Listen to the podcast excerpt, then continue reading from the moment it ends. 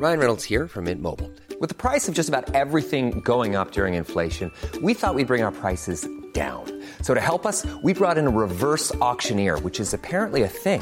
Mint Mobile unlimited premium wireless. Ready to get 30, 30, bit to get 30, bit to get 20, 20, 20, bit to get 20, 20, bit to get 15, 15, 15, 15 just 15 bucks a month. So, Give it a try at mintmobile.com slash switch. $45 upfront for three months plus taxes and fees. Promo for new customers for limited time. Unlimited more than 40 gigabytes per month. Slows. Full terms at mintmobile.com.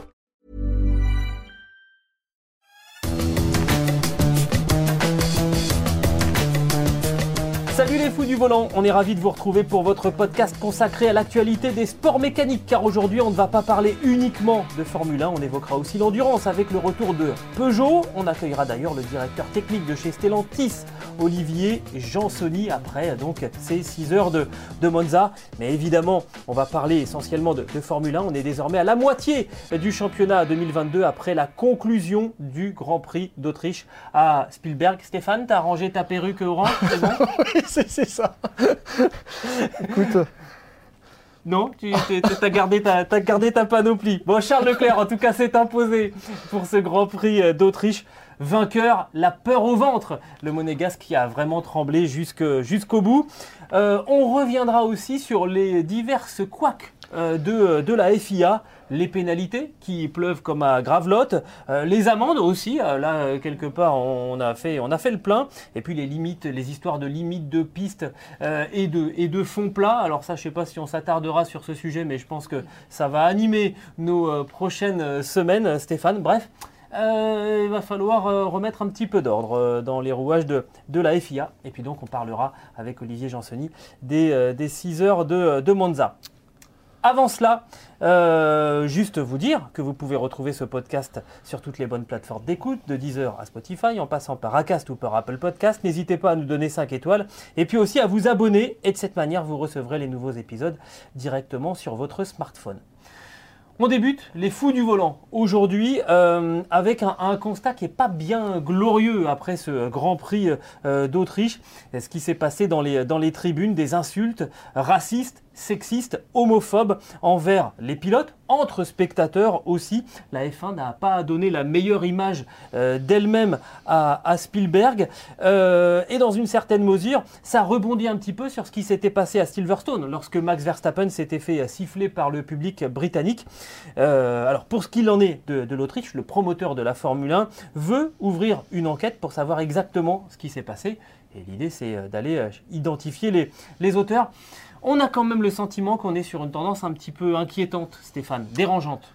complètement, jusqu'à présent, les tribunes en Formule 1, c'était une ambiance bon enfant. Et puis là, on est passé à quelque chose d'un petit peu plus, je veux dire, supporteriste, entre guillemets. Et on est supporter d'un pilote, et puis on devient adversaire farouche euh, d'un autre euh, pilote, euh, d'une écurie, d'une autre marque. Et ça mène à des dérives quand même très claires. Je, vois là quand même un changement inquiétant, je dirais, dans, l'esprit, dans l'ambiance. C'est quelque chose qu'on ne connaissait pas. Et euh, malheureusement, on tombe dans euh, des phénomènes qui sont assez connus dans d'autres sports. Euh, la, F1, la F1 ne nous avait pas habitués à ça et, franchement, j'espère que la FIA va pouvoir y mettre bon ordre assez vite. Je pense qu'il faudrait envoyer des signaux clairs très rapidement pour que cela cesse.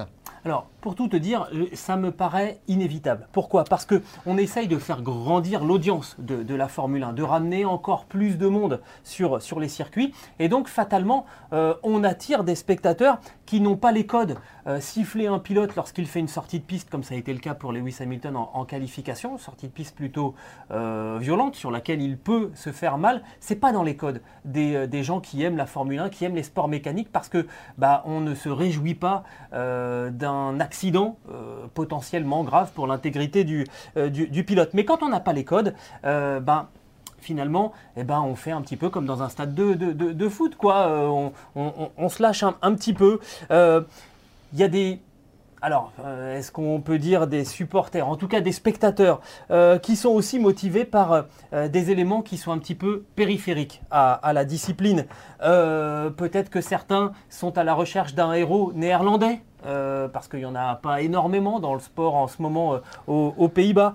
Euh, on va aller un peu plus bas aussi dans les motivations. Est-ce que certains ne sont pas à la recherche d'un héros blanc?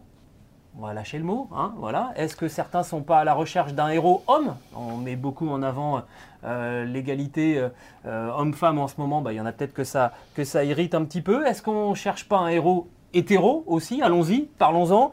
Euh, on trouvera toujours des motivations comme ça qui sont un peu moins, un peu moins avouables. L'alcool aidant, le soleil, l'effet de groupe, euh, ça a donné euh, clairement des, débordements. L'effet de groupe, oui, Gilles. Alors, pour recadrer un petit peu les choses, sur les circuits, jusqu'à ces dernières années, on trouvait peu de gens qui allaient de circuit en circuit et qui soutenaient un pilote. Alors, il y avait quand même les tifosi. C'était un petit peu les seuls, je dirais, dans leur, dans leur catégorie. Et si on va sur un circuit comme euh, Monza, ils sont d'abord fervents supporters de Ferrari, ça chambre un peu, mais on va pas plus loin. Voilà. Et euh, avec les supporters de Verstappen, on est tombé dans autre chose, c'est-à-dire des euh, pilotes qui suivent des euh, supporters qui suivent leurs pilotes de circuit en circuit.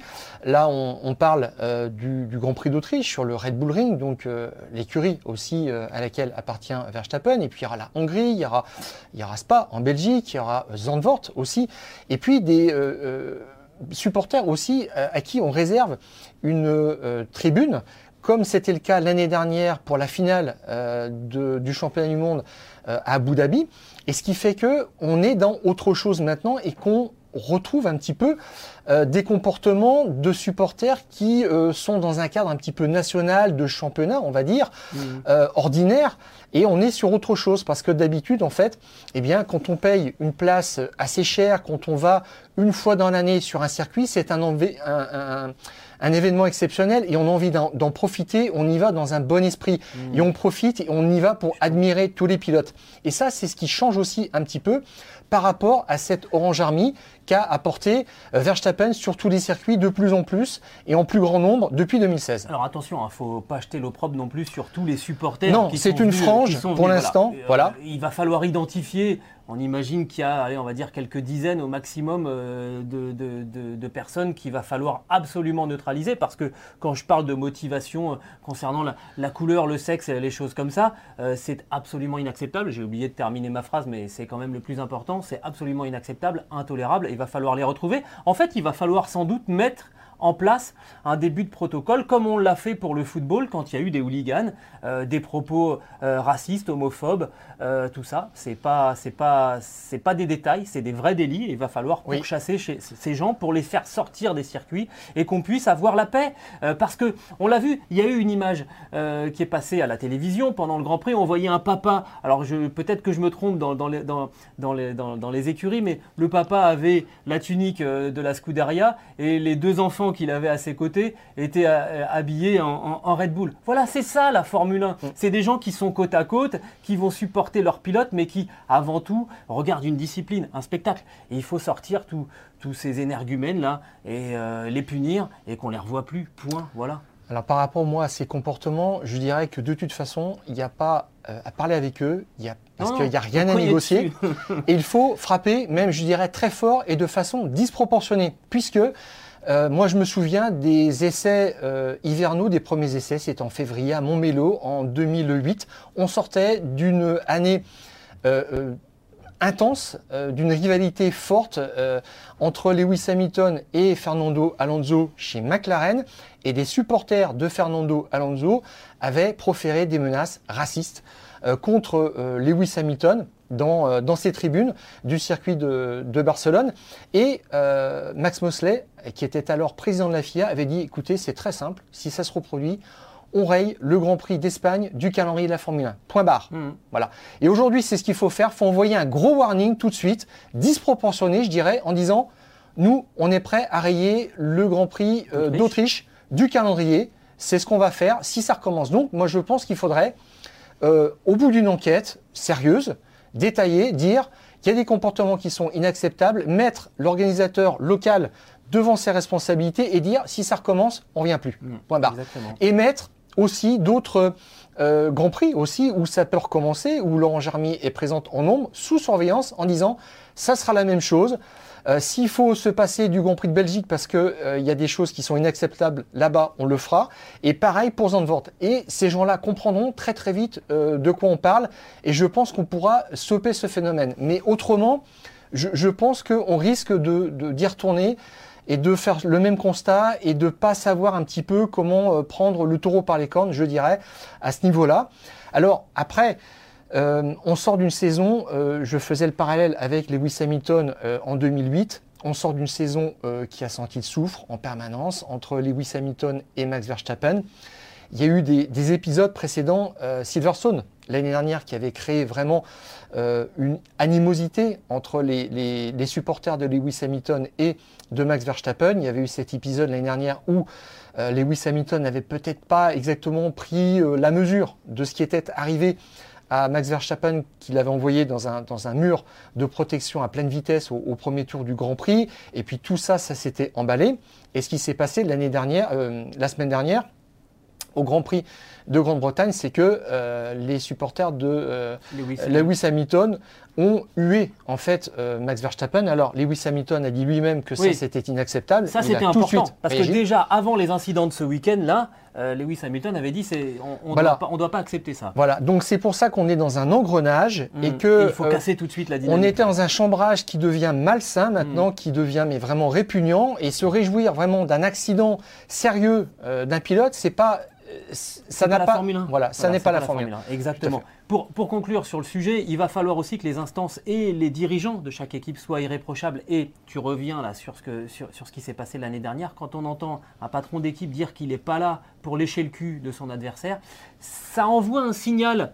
Euh, conscient ou inconscient à la frange un peu moins bien équipée euh, intellectuellement parlant euh, des, spectateurs qu'on peut finalement se permettre. Ben non, on peut pas tout se permettre et les patrons d'équipe ont aussi, les pilotes évidemment, mais les patrons d'équipe auront aussi une responsabilité à, jouer dans les semaines qui viennent pour faire la chasse à ces, Je vois aussi dans mes notes que euh, à Silverstone euh, l'année dernière, lorsque Lewis Hamilton avait percuté euh, Max Verstappen, il avait sorti en fait immédiatement sur les réseaux sociaux, il y a eu des insultes à l'endroit de Lewis Hamilton, des insultes racistes qui avaient été prises très au sérieux. Mercedes avait produit un communiqué pour soutenir évidemment Ah bah.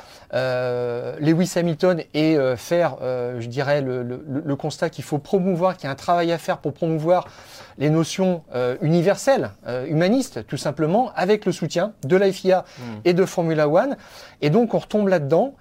C'est difficilement imaginable que ça puisse s'installer durablement. Alors, des pilotes aussi qui ont été sifflés, qui ont été hués, il y en a eu d'autres pour, pour d'autres raisons.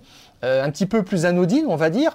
Euh, J'ai regardé fin 2013, euh, Sébastien Vettel était euh, sifflé systématiquement sur les podiums parce qu'il dominait trop, tout simplement. Ouais, ouais, il avait remporté avait les neuf dernières courses, donc il y avait un phénomène de lassitude et c'était pas plus que ça. Eh oui. Alors Oh, ça, oh, on pouvait pas lui reprocher. non, euh, ça, ça a disparu, mais je dirais que faut pas aller. On doit être supporter, on doit encourager, on doit respecter les autres, les adversaires qui font aussi la beauté du sport. Ah, puis on va, on va conclure sur le sujet parce que sinon on va tourner en rond. Mais d'ailleurs, il y avait eu des sifflets aussi sur ce Grand Prix euh, à, Spielberg en 2002. Euh, mais c'était pour la. On avait sifflé un pilote allemand. C'était euh, la victoire de Michael Schumacher devant son coéquipier, c'était Barrichello. Ouais, où on avait, do- on avait inversé, on avait donné la consigne. pour une question de mépris du Voilà. sport, ça c'était Et autre le chose. public avait, avait, avait sifflé. Voilà. Donc, Les précédents sont pas tout à fait à la même, à la même hauteur et vraiment là on compte sur les autorités de la Formule 1 bah, pour, pour, nettoyer, pour nettoyer vraiment les, les circuits euh, de, de ouais. Formule 1, parce que je dirais Gilles qu'il y a d'autres euh, grands prix qui aimeraient bien accueillir cette fête Oui. que doit être la Formule 1. Et s'il y a des grands prix qui sont un petit peu dérangeants pour ces raisons-là,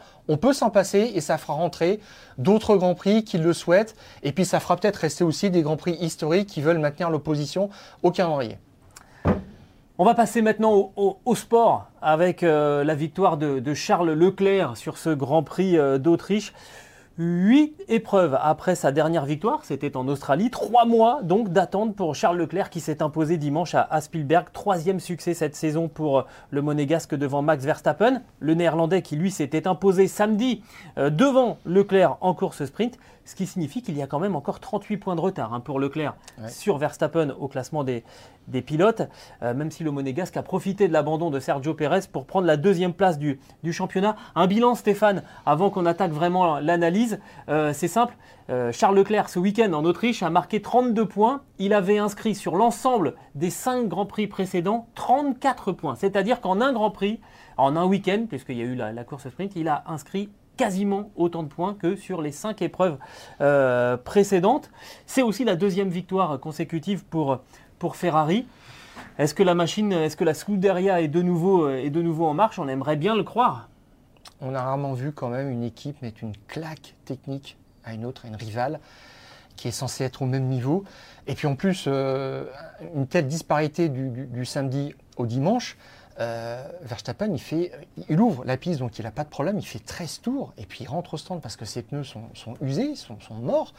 Et euh, Charles Leclerc fait le double de tours. Et là, mm. se crée un décalage tout de suite. C'était juste incroyable. Et ce qui était fabuleux, c'est que là, Ferrari ne s'est pas senti sous pression, ne s'est jamais senti obligé de répondre ensuite ont rentré au stand de Verstappen sur le deuxième euh, arrêt, euh, spécialement parce qu'ils avaient tellement d'avantages, ils étaient confiants. Alors il pouvait se passer n'importe quoi après qui pouvait compromettre cette position. Qu'est-ce qu'on aurait dit Oui, tout à fait. Tout à fait. On en serait peut-être à dire pourquoi sont-ils pourquoi ils sont pas rentrés Tout à fait. Ils avaient cet avantage. tout à fait. Et ils ont eu le cran. C'est ça aussi qui était fabuleux, c'est que par rapport à ce décalage, eh bien, il a fallu dépasser trois fois euh, en piste. Leclerc, de façon propre, J'aimerais bien savoir qui en Formule 1 a dépassé trois fois Max Verstappen dans le même Grand Prix. Je ne suis pas sûr que ça soit arrivé et déjà. Pour la victoire. Et on a vu qu'à chaque fois, ça a été propre. Et spécialement, on n'a pas eu euh, ce, euh, cette redite, en fait, ce replay de la fin du Grand Prix 2019, euh, lorsque Verstappen avait poussé, en fait, Leclerc hors de la piste. Là, il a essayé à l'intérieur. C'était, c'était clair, c'était propre. Il a croisé une fois sa trajectoire pour reprendre le dessus. C'était limpide, c'était imparable.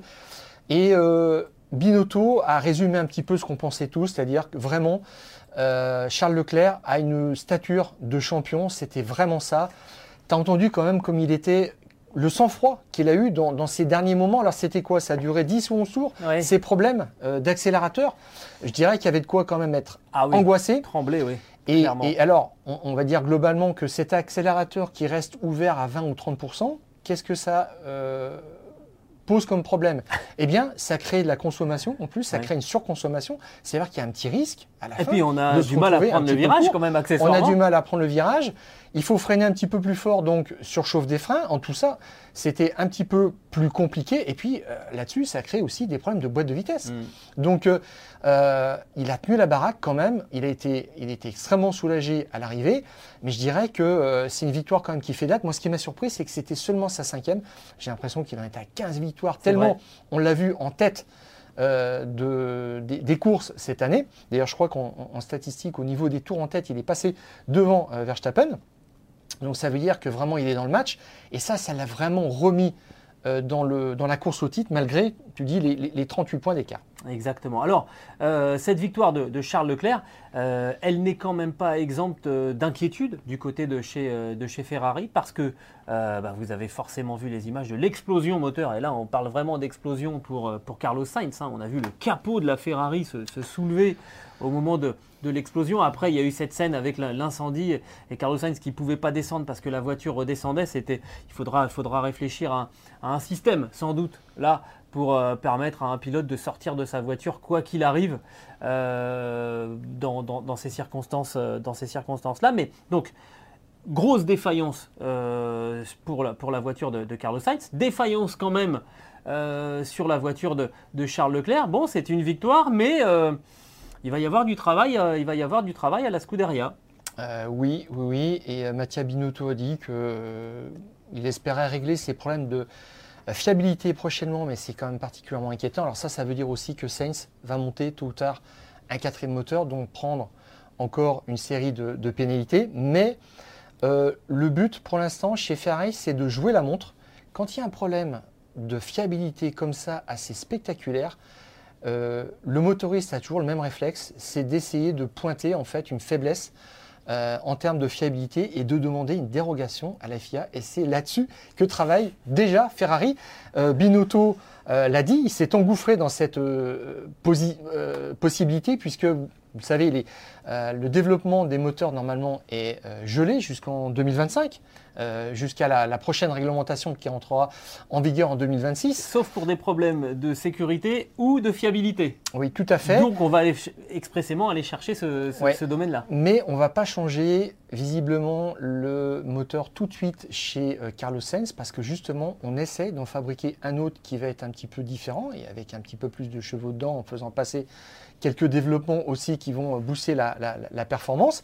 Et euh, Mattia Binotto a dit il va falloir du temps, je cite, pour dessiner, produire, homologuer les nouveaux composants pour euh, améliorer la fiabilité. Il a dit que s'il faudrait plusieurs semaines euh, pour ça et que euh, pour le court terme, ils vont essayer de gérer ces questions de, de kilométrage. Ça veut dire quoi? Ça veut dire qu'ils vont reconstituer un, un groupe euh, propulseur avec les éléments des deux précédents ouais. moteurs déjà utilisés sur probablement les deux dernières courses avant le- La trêve. la trêve, parce que juste après la trêve, il y aura le Grand Prix de Belgique, qui est un Grand Prix quand même de puissance, qui réclame de la puissance moteur. C'est le 14e euh, Grand Prix de la saison sur 22, donc ça veut dire qu'on rentrera à peu près dans le der- dernier tiers de la saison, et c'est là où traditionnellement les motoristes apportent des, des moteurs neufs.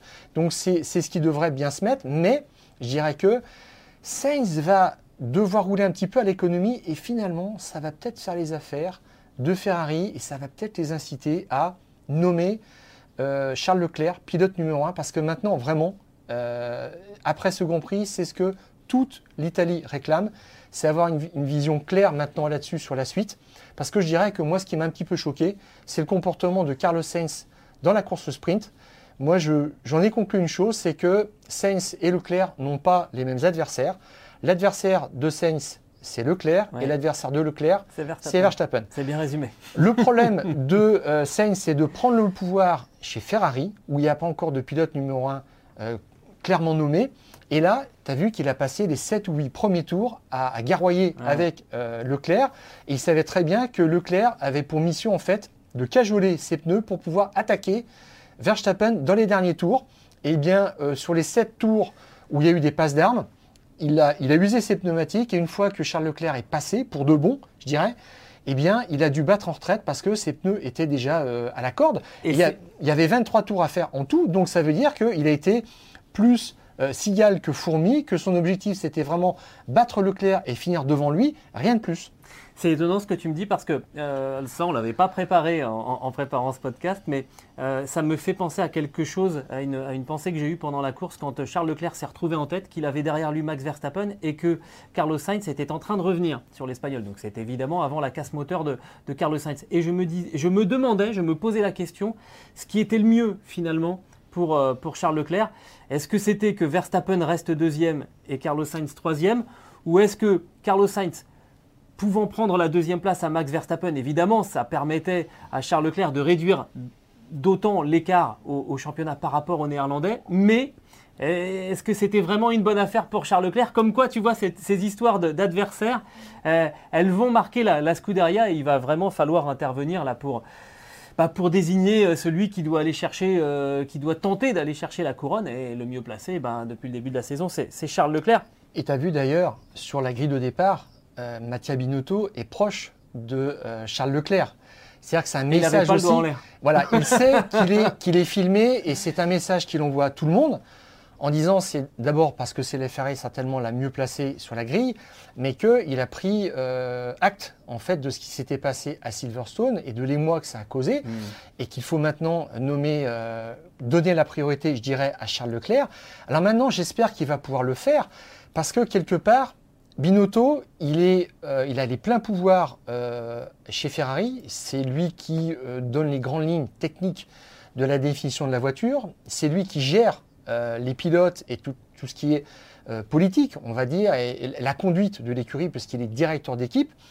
Et moi, ça me fait penser au fait qu'il manque peut-être quelqu'un pour maintenant prendre une décision forte. Je ne sais pas si Mattia Binotto est capable de le faire, mais je trouve que chez Ferrari, aujourd'hui, il manque quelqu'un de la dimension, de l'envergure, de Sergio Marchionne, qui était l'ancien président de euh, Ferrari et qui était un fondu de sport et qui suivait vraiment euh, presque heure par heure, même on va le dire en fait, ce que faisait Binotto chez Ferrari.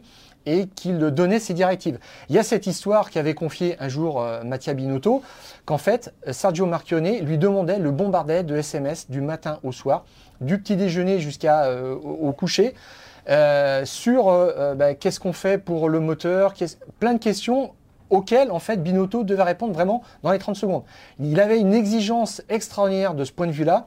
Et souviens-toi, en fait, Sergio Marchionne, c'était le monsieur qui avait dit en, en 2018, il faut engager euh, Charles Leclerc chez Ferrari en 2019. Malheureusement, Sergio Marchionne euh, est décédé brutalement avant la signature de ce contrat et Ferrari avait quand même respecté euh, cette volonté et c'était une très très bonne décision. Mais aujourd'hui, Sergio Marchionne Manque. dirait certainement maintenant il faut nommer euh, Leclerc numéro 1. On attend ça maintenant euh, parce que ça simplifierait quand même les choses. Il y a tellement d'écart maintenant au championnat que c'est le moment de le faire. On rappelle hein, les, les positions au championnat. On a donné l'écart par rapport à, à Max Verstappen. Euh, l'écart désormais entre euh, Charles Leclerc et, et Carlos Sainz, il est de 37 points. Ouais, il est passé de du 12 à Monégasque. 37 points. Voilà. Voilà. donc là maintenant c'est clair. Et Sainz euh, n'a plus, n'a plus à bomber le torse. Bon, alors ça me fait penser aussi à cette petite sortie qu'a fait Helmut Marko euh, ce week-end au, au- au détour en fait d'une conversation dans- pour le Red Bull Team. Il a expliqué pourquoi est-ce que il n'avait pas pris Sainz chez Red Bull. Euh, Sainz qui était chez Toro Rosso à voilà, c'est hein. ça qu'il l'avait pas promu. Il a dit tout simplement parce qu'il avait une relation toxique avec euh, Max Verstappen. Alors, c'était les bisbilles entre Oui, les, pères, le père euh, Carlos Sainz et puis euh, Jos Verstappen dans le stand. On se souvient de cette époque-là chez Toro Rosso, c'était assez tendu. Et il avait dit non, euh, j'ai compris que euh, ça ne matcherait pas. Voilà. Et j'ai un petit peu peur aussi qu'on retrouve un petit peu ça parce que euh, Sainz, maintenant, on va lui refuser, euh, je pense, ce statut numéro 1 et que euh, potentiellement on peut retrouver cette situation-là. Donc il faut vraiment couper court maintenant à ces polémiques qui pourraient surgir et euh, promouvoir euh, Leclerc au rang qui, est le sien.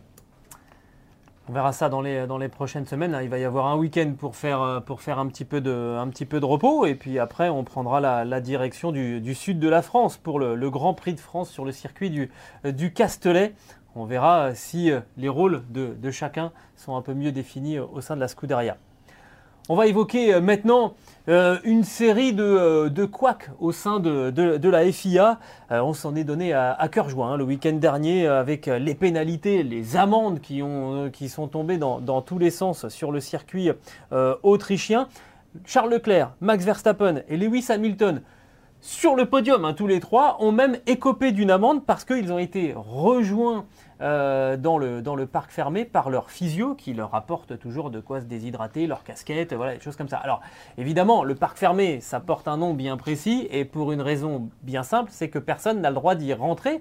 Pourquoi? Parce qu'on va peser les pilotes après la course euh, pour voir si euh, bah, l'ensemble pilote, équipement et voiture correspond bien au poids minimal en, en Formule 1.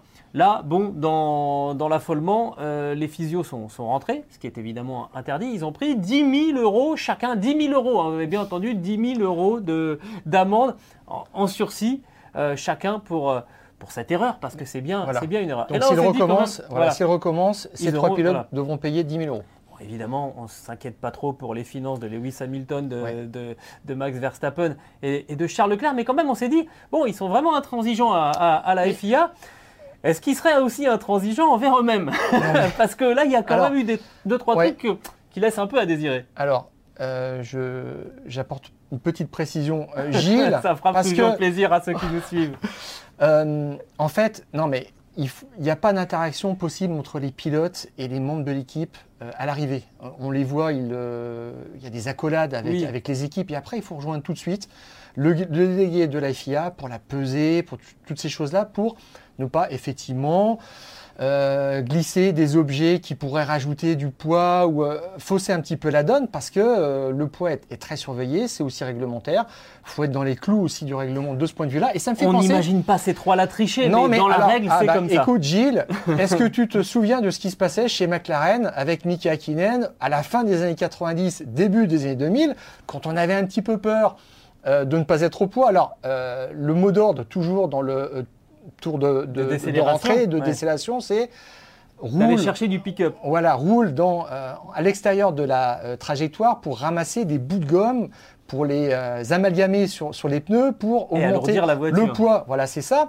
Et puis en ce qui concernait le, le poids du pilote aussi, McLaren avait quelque chose, avait une petite habitude, c'est que euh, il y a un mécanicien qui était prêt dans le euh, juste derrière la, la- la barrière quand Mika Hakkinen arrivait après sa course. Il avait un seau d'eau. Alors je sais pas, ça faisait 10 ou 15 litres, mais c'était assez assez important. Et il le déversait sur le pilote au prétexte de le rafraîchir. Voilà, tout à fait. Et donc ça faisait quand même quelques kilos en plus sur la combinaison. Il allait à la pesée, il était trempé, mais il était sûr d'être au poids, tu vois. Donc euh, on a mis fin un, peu à ce genre de choses, mais on pense encore que les physios sont- ne sont pas là par hasard.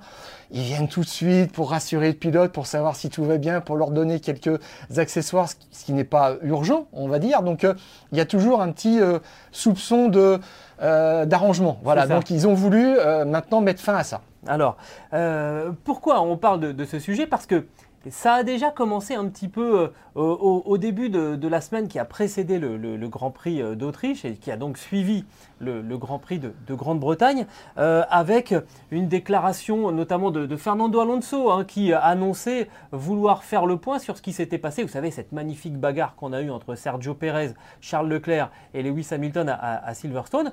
Bah, Fernando Alonso, il a dit Moi, j'ai regardé les images et j'ai quand même vu un des pilotes euh, Checo Pérez en, en l'occurrence, passer à l'extérieur de la piste, rester pied au plancher, y gagner un, avantage et ne pas être sanctionné. J'ai l'intention euh, euh, d'évoquer ce, sujet euh, lors du briefing des, pilotes avant le Grand Prix d'Autriche. Sauf que, à Silverstone, c'est Eduardo Freitas qui était le, directeur de, de course, avec maintenant ça alterne.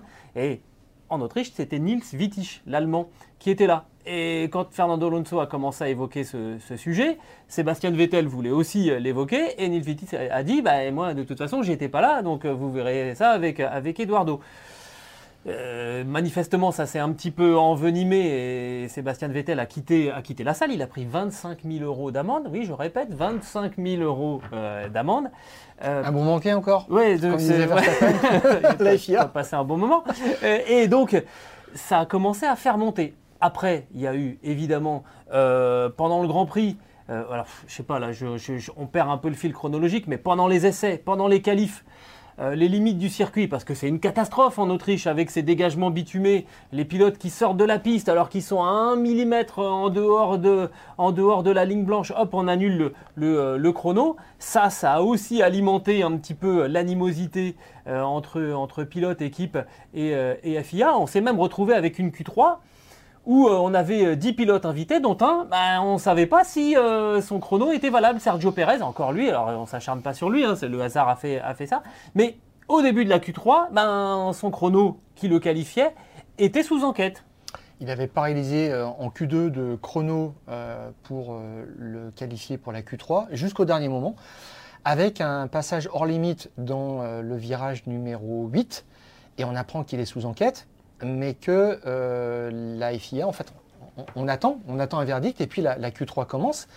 Et on comprend en fait que ça sera jugé après, mais tout le monde a bien vu et a bien compris que euh, il fallait, euh, bah, en fait, moi je pense qu'il fallait dire temps mort. Bah oui. On regarde On et prend, puis on prend 2-3 minutes pour regarder ce qu'il en est et savoir, parce que forcément, on a empêché un pilote d'aller il y en a- Q3. Il y a un préjudice très clair pour. C'est euh, comme si au football, finalement, Gasly. Ouais, ouais, Oui. exactement, c'est comme si au football, on retirait un but pour hors-jeu, mais après le match. Bah oui, mais si vous êtes mené 1-0, c'est pas tout, tout à fait la même façon Ah non, de gérer la rencontre. Pierre Gasly, s'il avait été en Q3, sa course aurait peut-être été totalement différente de celle qu'il a, de celle qu'il a vécue.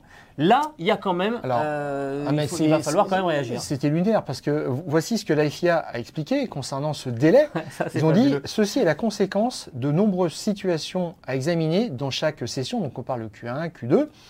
La vidéo était claire et il n'y avait pas de doute sur l'infraction. C'est hallucinant. Donc Bah. il suffisait de regarder la vidéo, de prendre 30 secondes, de reporter. Mais non, la FIA a lassé. Voilà, on n'avait pas le temps, et puis c'est prévu à telle heure, et puis on fait comme ça. Donc en fait, on, on fabrique une erreur, et puis après on essaie de la, euh, de la corriger plusieurs heures plus tard en créant un préjudice, parce que Pierre Gasly ou un autre pilote de toute façon qui passe ensuite en Q3, même de justesse, Mhm. peut viser Prétendre la pole victoire. position. Euh, la pole position, oui, pardon. Exactement. Ouais, ouais. Donc, Donc- et ça change complètement la course. Donc, donc là, c'est un non-sens, je dirais. Et puis, euh, bah, ça veut dire qu'on n'avance pas.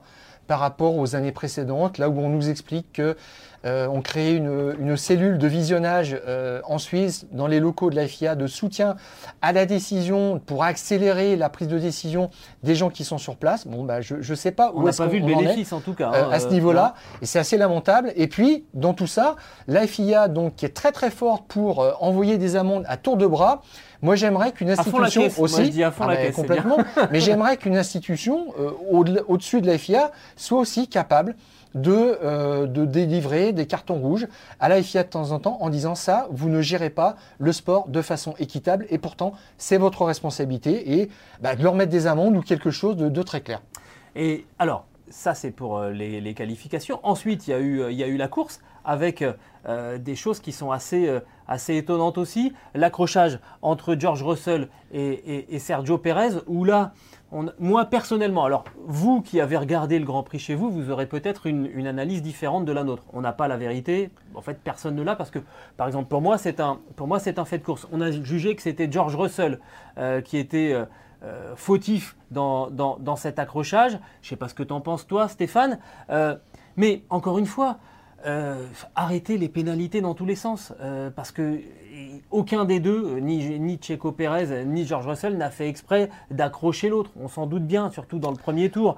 Euh, il y a eu Bah, aussi l'accrochage entre Pierre Gasly et, et Sébastien Vettel. Là, on sent bien que euh, Pierre Gasly est beaucoup plus en difficulté avec sa voiture qu'il Souvire et que là, pour le coup, euh, il n'a pas, pu- il a pas pu éviter la, la- la voiture de, de- de Sébastien Vettel. Mais il y a un manque de cohérence, encore une fois. On en a parlé l'année dernière. J'ai l'impression de refaire un petit peu ce qu'on avait dit l'année dernière. Mais on nous avait dit on va travailler dessus. Bah écoutez, euh, le phénomène est toujours là. Moi, je. Alors, quand tu vois quand même les réactions à l'intérieur de l'équipe Mercedes, Toto Wolff qui défend George Russell, euh, le pilote lui-même aussi dit Je comprends pas, euh, j'ai laissé la place. Mais c'est surtout euh, Andrew Chauvelin, qui est un technicien, l'ingénieur en chef, qui se permet de faire aussi ce commentaire à la fin, alors que jamais il n'explique, il ne tranche ou il ne donne sa position dans, des polémiques comme celle-là. Ça veut vraiment dire que, sincèrement, Mercedes juge qu'il n'y avait pas à sanctionner George Russell. Et moi, quand je vois l'accident, je me dis, Perez est en tort. Alors, pas au point d'être sanctionné, mais la responsabilité lui incombe plus Mm. que euh, à George Russell, euh, qui a dit, en fait, il a fait une remarque très intéressante et très judicieuse. Il a dit, Perez a fait la même chose qu'il m'a faite avec Bottas lors de la course sprint dans le même virage. Et Bottas a fait tout ce qu'il pouvait. Il est monté en haut de la bordure pour éviter l'accrochage et Perez est passé. Et il a dit, moi, quand j'ai vu ça, j'ai fait la même chose mais c'est pas passé euh, parce que ben, en fait Pérez a serré sa trajectoire, il m'a pas laissé assez de place, il a dit moi j'avais nulle part où aller. Je suis Ah oui, avec l'élan, avec l'élan. Et quand euh, on regarde bien en fait euh, la séquence, dirais qu'il l'enferme complètement à l'intérieur. Hmm. Et il est au milieu de la piste. Il fait en fait comme si euh, Russell n'existait pas, n'était pas là. Ça pose un problème vraiment. Il pouvait élargir un petit peu. Et, et Russell dit il y avait probablement plus de place euh, pour lui à l'extérieur. C'est tout à fait vrai. Mais là, le problème en fait qui se pose tout simplement, c'est du point de vue de la FIA.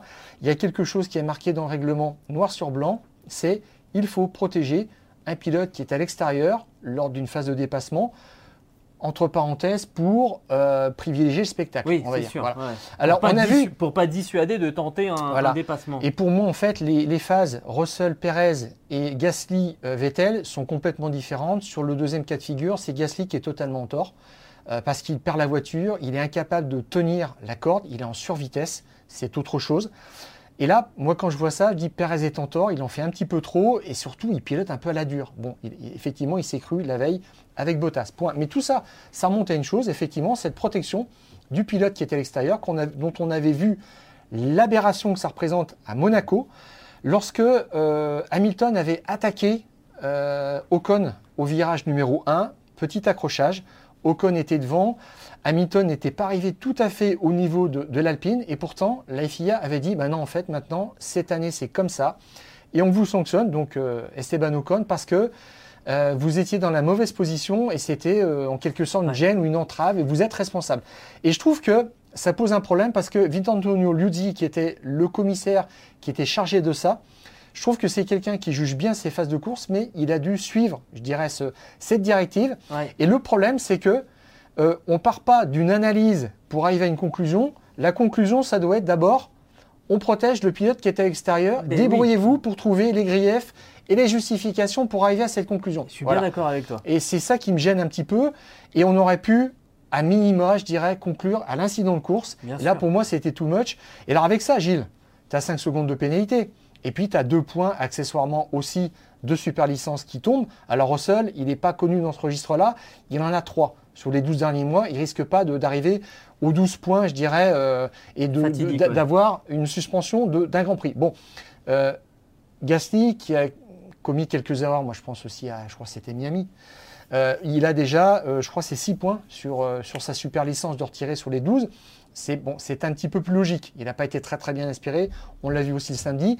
Mais je trouve là encore que bah, on n'avance pas tout simplement et la FIA ne sait pas sur quel pied C'est surtout ça, c'est surtout ça. Au-delà des cas euh, dont on vient de, de- de parler au, au- au cas par cas, c'est c'est dans l'ensemble. Et c'est pour ça que euh, Fernando Alonso disait là, il va falloir euh, qu'on fasse un petit peu le point sur les, les principes qui régissent les, les règles en, en ce moment d'arbitrage. Et puis, quand on revoit Carlos Sainz, premier virage, euh, il est à l'extérieur de, de Sergio Pérez, mais je ne sais même pas s'il freine, Carlos Sainz. Il, Ouais. prend, euh, il prend des libertés avec le circuit, il passe 3-4 mètres à l'extérieur. Et forcément, il ressort devant parce que bah, plus vous prenez un virage large, plus vous pouvez conserver de vitesse. Et là, pareil, pas de, pas de sanction, pas d'enquête, rien du tout. Tranquille. On Ouais. ne comprend pas alors qu'il y a des chronos qui ont été annulés en qualification. Ah bah attends, alors il y a eu 43 infractions en tout 43. en course et 4 pilotes euh, sanctionnés de 5 secondes. Alors ça va du débutant au quadruple champion du monde. Donc c'est Guan Yu Zhou, c'est euh, Lando Norris, c'est Pierre Gasly et c'est Sébastien Vettel. Alors ces gens-là disent qu'ils ne peuvent pas bien voir les limites de la piste, peut-être, mais il y en a d'autres qui arrivent. Ou en tous les cas, quand on les avertit deux fois, ça n'arrive plus après. Oui. Bon, donc euh, Et puis, c'est pas ça, c'est qu'à un moment, ça pollue. Justement, on nous parle de spectacle. Et ben, ça pollue le spectacle. Donc, virez-moi ces dégagements bitumés, remettez-moi un bon vieux bac à gravier. Là, à Monza, on va parler d'endurance. À Monza, il y, a des bacs à gravier à, la sortie des chicanes. Il n'y a pas eu un problème de pénalité. Les pilotes qui vont trop loin, et je peux vous assurer que euh, dans, les, prototypes, euh, on ne voit pas les roues. hein. on est enfermé dans le cockpit, on ne voit pas où sont, les roues. Et ben, dès que vous allez un peu trop loin, la roue se met dans le bac à gravier, vous perdez du temps, il n'y a, a pas de juge à avoir, il n'y a pas de décision à prendre. Voilà, le pilote perd du temps, la voiture perd du temps, risque une crevaison. Et ben, Ouais. comme par hasard, ça arrive beaucoup moins. Alors, on parlait la semaine dernière de ces vrais circuits de, de Formule 1. Et ben, remettez Mmh. des bacs à gravier. Comme ça, la sanction, il n'y a plus à discuter, savoir Ouais. si vous êtes un centimètre au-delà de la ligne ou pas. Voilà, hop, bac à gravier, t'es dedans, tu perds du temps, tu te débrouilles. Alors, ce que je comprends pas surtout, c'est qu'aujourd'hui, je sais plus combien est-ce qu'il y a de capteurs sur une Formule 1, euh, 150 ou 200. Euh, je ne comprends pas qu'on ne mette pas euh, dans l'axe de la voiture, sous, sous le, le- le plancher, euh, un capteur, tout simplement, qui soit capable sa de position dire sa position au millimètre avec euh, un mouchard sur la piste dans ces virages-là. Et on n'a même pas à, à visionner des, des vidéos. Si on constate qu'un pilote a fait une infraction et qu'il n'y avait pas une voiture dans sa proximité qui pourrait expliquer qu'il a été poussé Oui. ou qu'il a élargi sa trajectoire, on sanctionne tout de suite. On ne se pose Mhm. pas de questions parce que c'est une pollution. Ça euh, retarde aussi euh, l'examen de, de cas plus importants, euh, ces cas dont on vient parler, euh, Russell, Perez, Gasly, Vettel, et ça fait du temps en moins pour bien juger ces faits-là et on perd un temps fou. Alors, moi je trouve que ça fonctionnait bien jusqu'à présent parce que les deux directeurs de course ont dit dès le départ euh, de, de la saison, ils ont dit la piste, euh, c'est l'endroit où on fait la course. Et la piste est délimitée par des lignes blanches à droite et à gauche et on n'en sort pas. Point. Et tout le monde l'a accepté et tu as vu qu'on n'a pas eu de problème. Ah bah oui. Alors c'est simplement sur ce circuit qui est assez permissif qu'on a rencontré des problèmes. Il y en aura peut-être d'autres sur, euh, d'autres euh, circuits. On va voir ce que- ce qui- qu'il sera. Mais je dirais que bah, mettez des mouchards aussi si vous ne voulez pas mettre des, euh, des bacs à gravier. Je ne sais pas, mais il y a quelque chose à faire urgemment pour traiter ces problèmes-là. Exactement.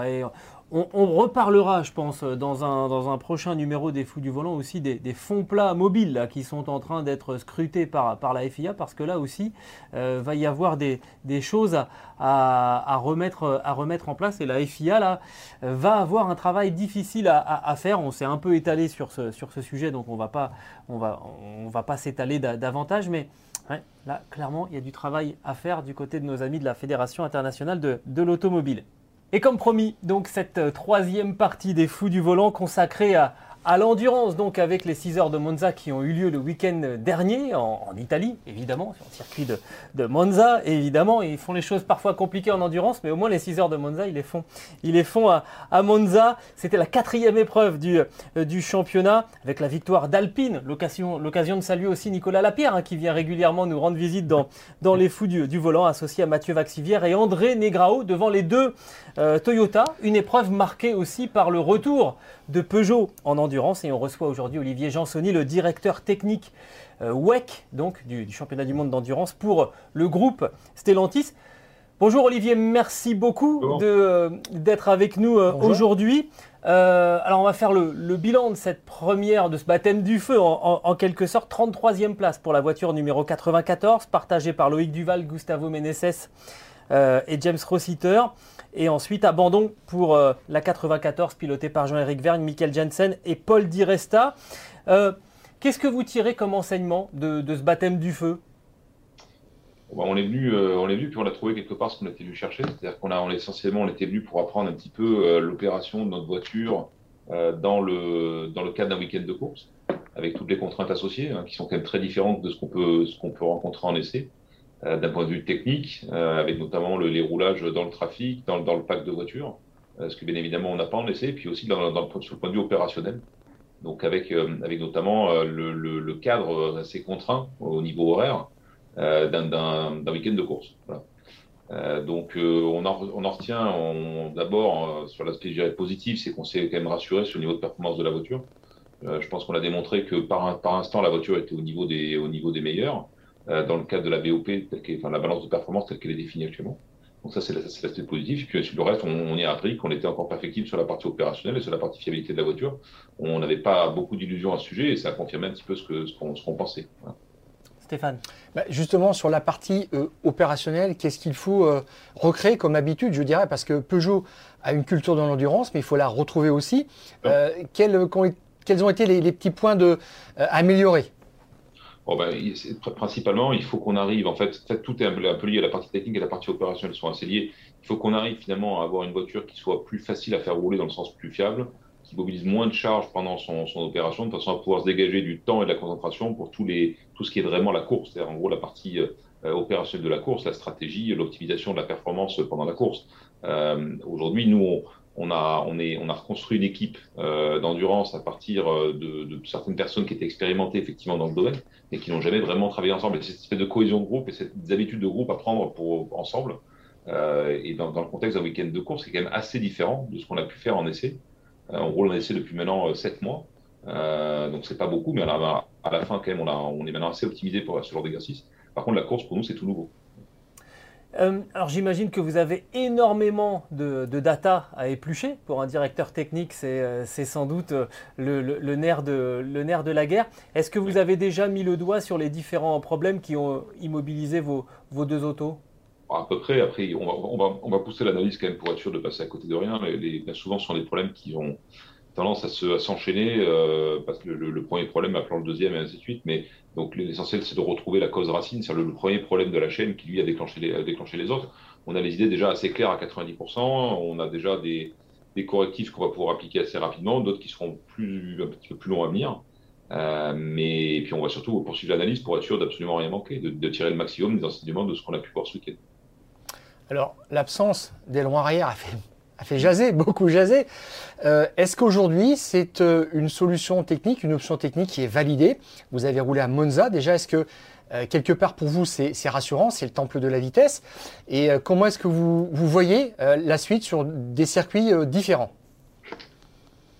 Bah, disons qu'aujourd'hui, c'est pour, pour, être franc, dans l'ensemble des soucis qu'on a rencontrés ce week-end, c'est probablement la chose qui nous a moins embêtés. Donc, donc on va dire que c'est validé. Oui, après, on n'a pas roulé non plus sur toutes les pistes on commence à avoir parcouru un certain nombre de pistes entre nos essais plus cette course à Monza. On n'avait jamais roulé à Monza, donc c'était une piste nouvelle pour nous qui vient se rajouter à l'ensemble des pistes qu'on a déjà pu euh, utiliser euh, depuis le début des déroulages de la, de la voiture au mois de décembre. Euh, on peut pas dire qu'on a encore absolument tout cerné, mais on commence à avoir une bonne base de données et on, n'a pas d'alerte particulière sur, cette, configuration aérodynamique. Hein. Est-ce que vous arrivez, du coup, là maintenant, c'était la première fois que vous étiez en, confrontation, est-ce que vous arrivez à, voir exactement, finalement, où la voiture performe et où il va falloir essayer de la faire progresser? Disons qu'on a, on a une vue. Alors oui, euh, alors, oui, j'irai dans le contexte de ce week-end. C'est-à-dire que euh, le problème de ces, ces catégories hypercars, c'est donc qu'il y a une balance de performance. Donc on a, on a, on a des voitures qui sont réglées en performance de façon générale par le, par le règlement, quelque part, euh, avec une balance qui évolue au fil de la saison. Dans le cas de cette balance de performance et en faisant l'hypothèse que tout le monde roulait au maximum de son potentiel, euh, oui, on, a, on arrive à voir où on est euh, effectivement un petit peu mieux et un petit peu moins bien que la concurrence. Et donc, et donc finalement, de dégager des pistes d'amélioration qui sont forcément entre guillemets assez évidente pour nous parce que comme, comme effectivement au début, euh, le, le, le, potentiel d'amélioration est important. Donc on en est encore à ce stade-là. Il y a déjà une symbiose qui est installée au sein de, vos deux équipages. Vous parliez des, euh, impératifs euh, d'exploitation, d'opérationnel, changer les setups, définir les stratégies. Est-ce que vous sentez que tout ça déjà se, construit aussi au sein des équipages où il faut se comprendre, demander la même chose de la part de, la voiture et savoir faire aussi des concessions par rapport aux coéquipiers? Oui, alors, on, a, une symbiose déjà euh, entre nos six pilotes et puis nos six pilotes et l'équipe technique parce que euh, on, les, on, les, connaît, on a roulé avec eux, on les a, alterné des pilotes depuis sept mois ils travaillent eux ensemble aussi tous les, tous les, tous les, les six depuis sept mois et puis eux avec nous. Et puis dans les équipages, effectivement, c'est intéressant parce qu'on arrive à la fois pour l'instant à avoir des équipages qui sont quand même euh, en symbiose tous les deux, sans avoir pour autant d'opposition et en ayant vraiment une mise en, une mise en, commun des, données et des, de ce qu'on apprend à ce que les deux voitures nous servent réellement toutes les deux à progresser euh, dans l'ensemble. Voilà, C'était un peu l'objectif et pour l'instant, on, le tient. Là, c'était la grosse échéance, hein, euh, l'entrée en liste de cette Peugeot 9X8. Euh, vous irez à, à, Fuji pour la, pour la prochaine épreuve? Vous faites la, suite et la fin du championnat? Bien sûr, on va, on va, terminer le championnat donc, avec deux voitures à Fuji, deux voitures à Bahreïn ensuite. C'est ce qui était prévu. Euh, maintenant, la question pour nous, c'est d'arriver à régler nos problèmes au fur et à mesure, euh, et puis on, on en rencontrera probablement d'autres à Fuji. Et on est vraiment dans une logique en fait de, de progrès et de, prise d'expérience pour préparer la saison 2023. C'était le sens pour nous de terminer ces trois, courses de 2022. Euh, et donc, on essaye de, de progresser. On a déjà des idées pour progresser pour Fuji. Et je suis certain qu'à Fuji, on trouvera d'autres idées pour Bahreïn. ça s'arrête jamais. ça s'arrête jamais, mais c'est le principe. C'est surtout, surtout au début. C'est-à-dire que c'est ça. Hein, c'est véritablement un, développement enfin continu, pardon, de, la, voiture et de l'équipe en même temps. Nous, nous, on développe un peu les deux en même temps. Et à Bahreïn, vous pourrez peut-être vous mesurer déjà en, situation réelle avec euh, la Porsche, la nouvelle 963. D'un point de vue euh, de, regard de, technicien, comment est-ce que vous avez euh, jugé euh, les définitions techniques adoptées par, par Porsche et par Ferrari qui sont radicalement différentes quand même, en tous les cas d'un point de vue euh, visuel, euh, par rapport à votre voiture alors, ils sont d'abord, ils sont tous les deux dans, deux règlements qui sont différents. C'est-à-dire que Ferrari est sur le même règlement que nous, hein, sur un règlement LMH, LMH Hypercar, donc le, Le Mans Hypercar 4 motrices hybrides. Et par contre, Porsche est sur un, règlement LMDH, donc qui est un, un, règlement différent, avec beaucoup plus de contraintes.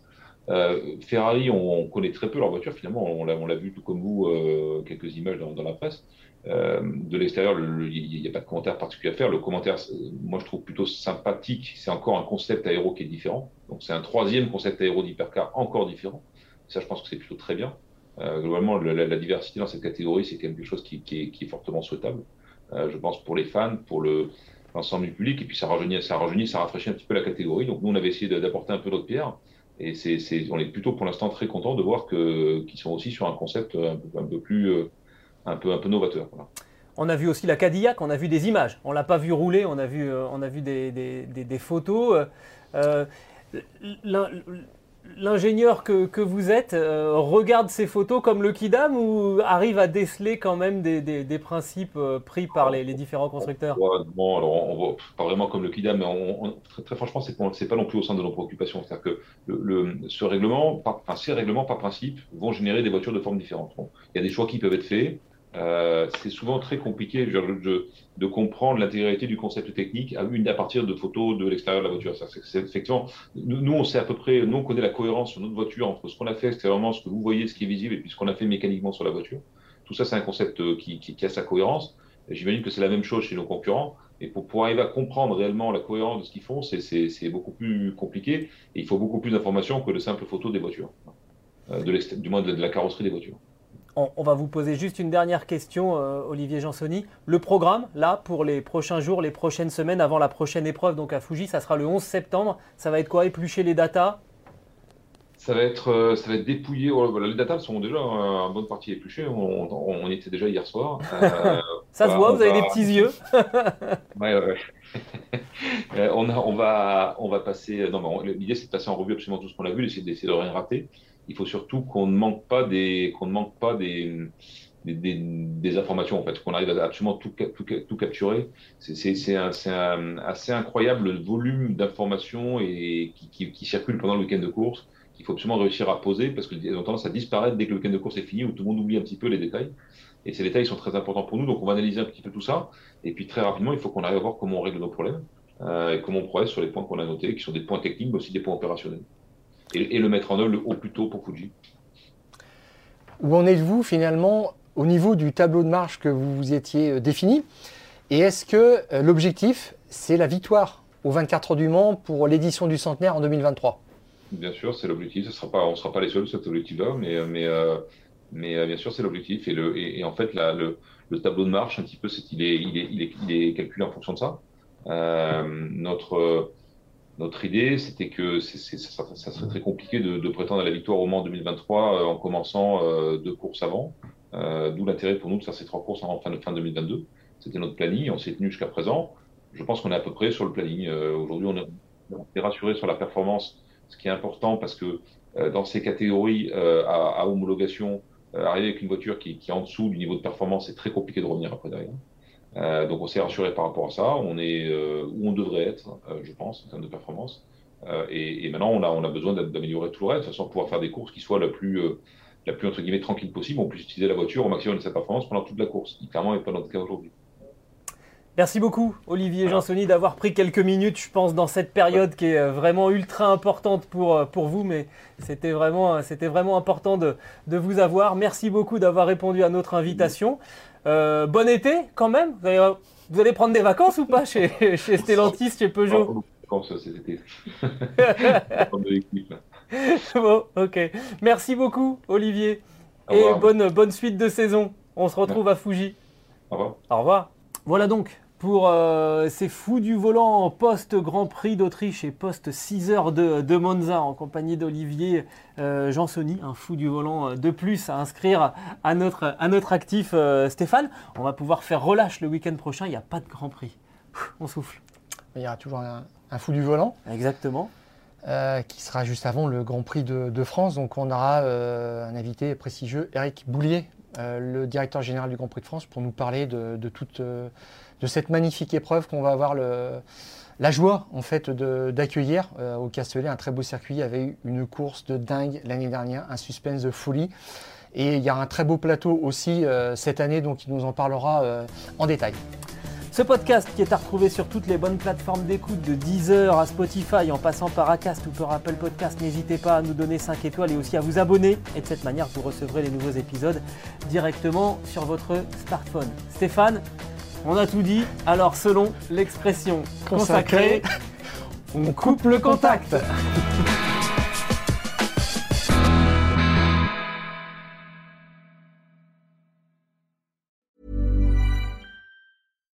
When you make decisions for your company, you look for the no-brainers. And if you have a lot of mailing to do, stamps.com is the ultimate no-brainer. It streamlines your processes to make your business more efficient, which makes you less busy. Mail checks, invoices, legal documents, and everything you need to keep your business running with stamps.com. Seamlessly connect with every major marketplace and shopping cart. Schedule package pickups and see your cheapest and fastest shipping options from different carriers. With rates up to 89% off USPS and UPS rates. And with the Stamps.com mobile app, you can take care of mailing and shipping wherever you are. Make the same no-brainer decision as over 1 million other businesses with Stamps.com. Sign up with Code PROGRAM for a four-week trial, plus free postage and a free digital scale. No long-term commitments or contracts. That's Stamps.com. Code PROGRAM.